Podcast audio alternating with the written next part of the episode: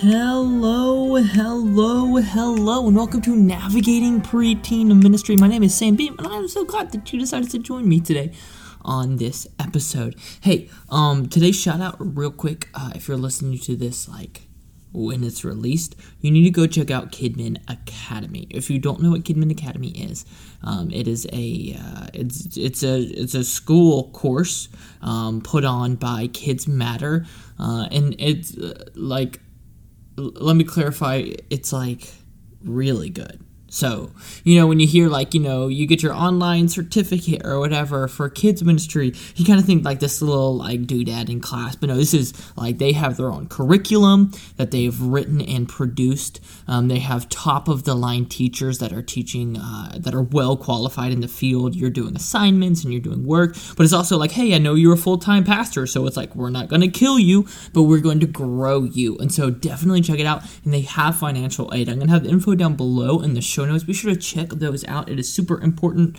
um, to grow as leaders, and I think that Kidmin Academy is one of the best ways that you can do it. So today, this is number four of the influences that our preteens are experiencing um, in their life. Sorry, I did not upload last week. I was at Kids Matter MegaCon, and so uh, I got to do a lot of cool things there. It was super exciting, um, but we are back and ready to go, um, and we've got a lot of really cool things coming up that I'm super excited about. So, like I said, this is the last Um, of our series about the changing world of preteens as our culture changes. Um, and for the next three weeks, we're going to look at systems, so be ready for that. If you're into the nitty-gritty, um, we will be looking at those as well. But today, let's look at uh, the fourth point, that that the culture is really changing around our preteens and how it's affecting them. Um, and that fourth point is how influential they are in families. The impact that a kid makes on how a family functions is drastically different today than it is before. Um, and so uh, I think the best way to like Uh, summarize it would be that culture and families have created gods and idols out of their kids. Now, now don't get me wrong, like loving your kids and cherishing them and doing what's best for them is vital, right? No one's going to disagree with that. But we swung the pendulum and we've gone from loving and cherishing and do its best to doing whatever we can to make them happy. Um, and it shows up in a lot of different ways.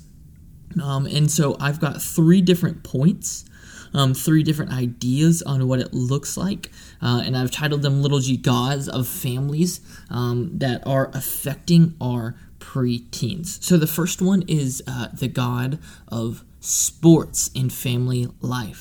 Sports in the last decade probably have exploded when it comes to a parent's schedule, right? Now every single kid um, is uh, like a multi-sport athlete, um, and every single kid that you have has to be in a sport, it feels like.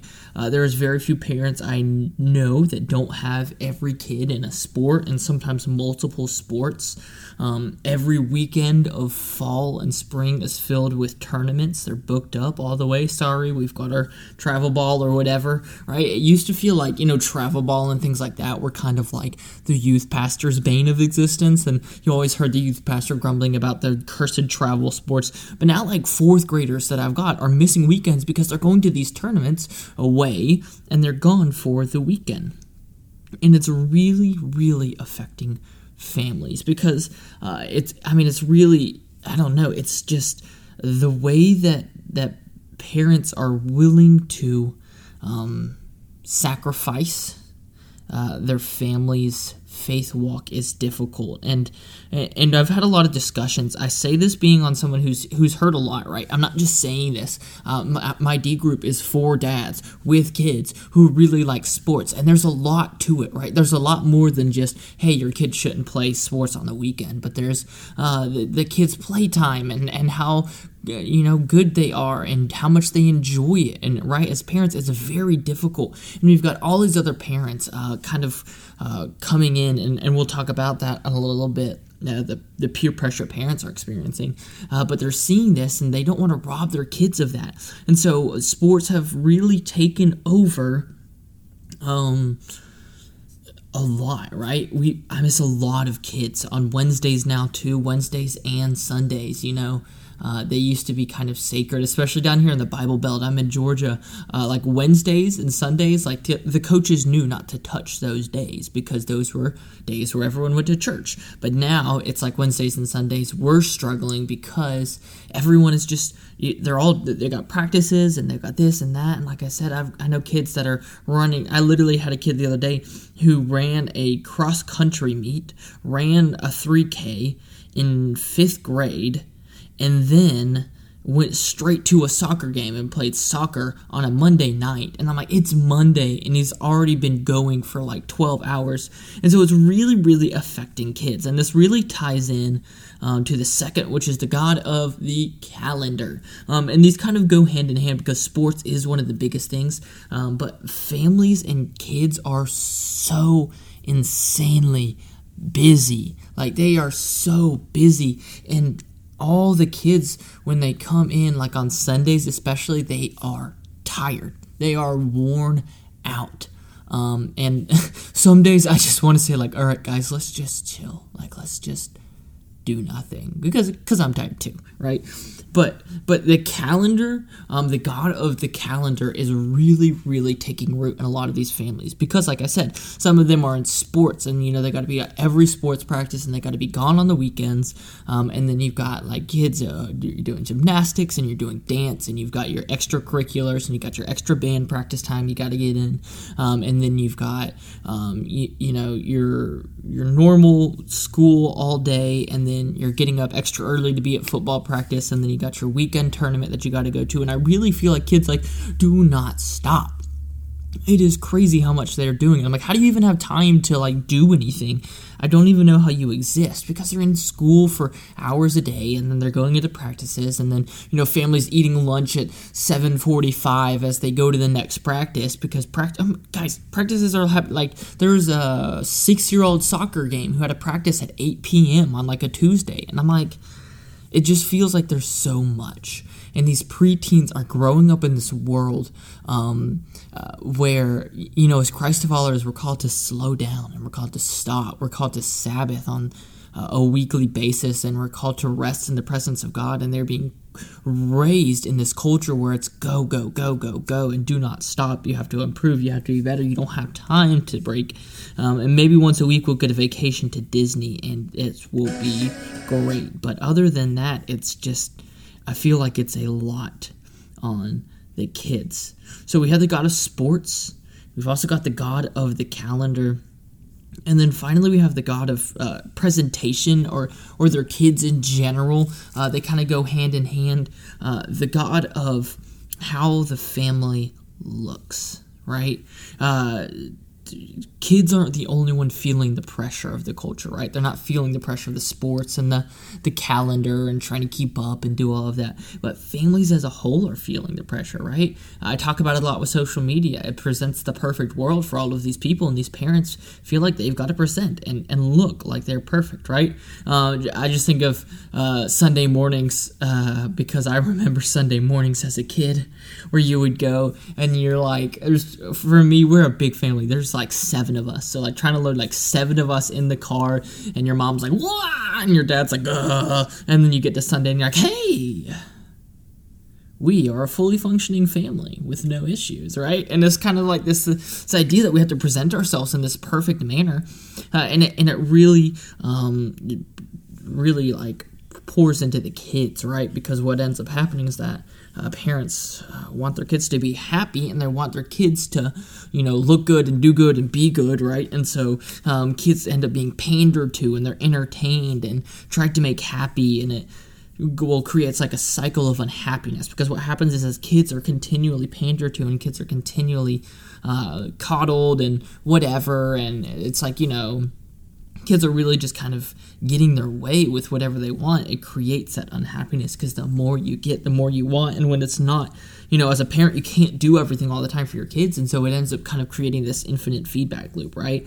Like as a parent, all right, I've got younger siblings. I've babysat them before. I know it is way easier to turn on the T V or give them a tablet than try and entertain them. And, and it kind of... um is is also a self-feedback, because the more they're reliant on that, the less they can entertain themselves. And I could go on so many tangents and all of that, but the reality is these kids are are um, are kind of getting to have the major say in what a family does, um, so that the kids in the family can look as impressive as possible, right? Uh, and really, they're, the kids are now like the determining factor. It feels like parents, uh, which like, you know, the role of a parent is to live selflessly for your kids, but, but but at the same time, it's like parents are pouring out this empty cup into their kids because they're doing nothing for themselves to refuel, um, which also just leads to more and more issues as the parents go. And kids are, you know, determining the, the calendar, and kids are determining if parents will be there on a Sunday, right? Kids are the determining factor on whether or not a family is at church nowadays for most of the families, right? And if a kid's not happy with the church, the parents are definitely not, and the kid doesn't want to go, most likely the parents are not going to go. They determine so much, um, and it affects them as a family, right? Because if you let the kid determine, right, the kid doesn't know what's best. If I was a kid, I would tell you I would much rather stay home on a Sunday and play video games than have to go to church. Why? Because I like video games more than I like church at that point, because I didn't understand the whole uh, context of church and community and all of that, right? But uh, w- kids are able to make these major choices um, in a family, uh, and it is really like affecting uh, how families live and, uh, you know, like operate in the world. So as we look at families, as we look at the, the pressure they're experiencing, right? The pressure from sports and the pressure to do all of the things and the pressure to entertain and love the kids, right? Uh, what do we do as a ministry, as a church, uh, as leaders in these parents' lives? What do we do to help um, the families and the students? Um, number one is build up the parents' confidence. I think I've said this before, but I'm going to say it again and again. Uh, we need to grow our parents' confidence. Ah, I did. I did a, a nugget on this bad boy. If If you haven't heard it, go listen to the nugget on uh, Are Our Parents Confident is the name of it. Um, but like I always say, we're not kids pastors, we're family pastors. Uh, and a recent survey found that half, one half, one out of two parents do not think that they have a major influence on their kids' lives. And if you do not think that that is affecting how a preteen grows and how a preteen experiences the world when their parents are unwilling to try and make a major impact in their lives, it is drastically changing how our preteens think, right? If they think that their parents uh, don't care, right, because a parent thinks their kid doesn't care, uh, we, we just have so many issues going on. And we have to restore that confidence. Right? We need to encourage parents. We need to meet with them. We're offering classes and resources to help promote a growth, right? One of my twenty twenty-three goals is to create a, uh, I call them parent ambassadors, um, but I, I want to view parents that, that, that are able to speak out about how they walk their, their faith with their kids, right? Uh, and how to encourage parents to do the same. Because here's the reality. I, as a pastor, can tell a parent all day, every day, hey, you should do this, and you should do this. It would be great. And a parent doesn't have to take that, right? Because they're like, yeah, you're a pastor, of course, but you don't have three kids that are in six sports, and you're trying to manage all that and talk about faith. But if you have a parent who's in the same boat and is able to do it, they will respond much, much better to that. So encourage and grow your parents to make the influence in their kids' lives. Uh, second, connect parents. Connecting parents is important. Um, another goal in twenty twenty-three is to have support group, have a group of parents um, that meet on a regular basis. We have in our ministry a moms group um, that, that meets like the first Tuesday of every month, and so kind of working with them and then creating a dad's group or a parents group as a whole where parents can come in and pour into each other. Uh, like I said, when parents are connecting with parents and when parents realize, oh, we're going through the same thing, they're able to support and come beside each other um, and ultimately um, pour together into Christ and into their families. And then last but not least is we got to be real with our students, right? We need to talk about family. We need to talk about parents. We need to talk about the things their parents are experiencing. We need to talk about the influence they have in their family, because all of those things are important. When a preteen understands the influence and the impact they have on their family, right? When they realize that they can take ownership in their family and make a difference, it will change the way they operate, right? Ownership uh, is like the fuel to a preteen's fire. desire, because they're at that age where they're ready to grasp and take hold of things, and they feel like they should be able to, and they can. So we need to enable them to take ownership in their family, uh, to walk through uh, life with their family, to be a leader in their family, because the reality is some families need that leadership, and it, it shouldn't have to be the preteen, but the kids can make the biggest difference in the parent's life. Um, so let's run through these again real quick. Our preteens and our families are facing sports Um, out the wazoo that are pulling them all different ways. They're facing a calendar that is increasingly filling up um, and creating conflicts of interest between church and life, and just generally the rhythms of life are so busy. Um, and then last is it's the god of uh, j- happiness, I guess, presentation, being the best family uh, that ends up creating this, my kid should get whatever they need to be happy.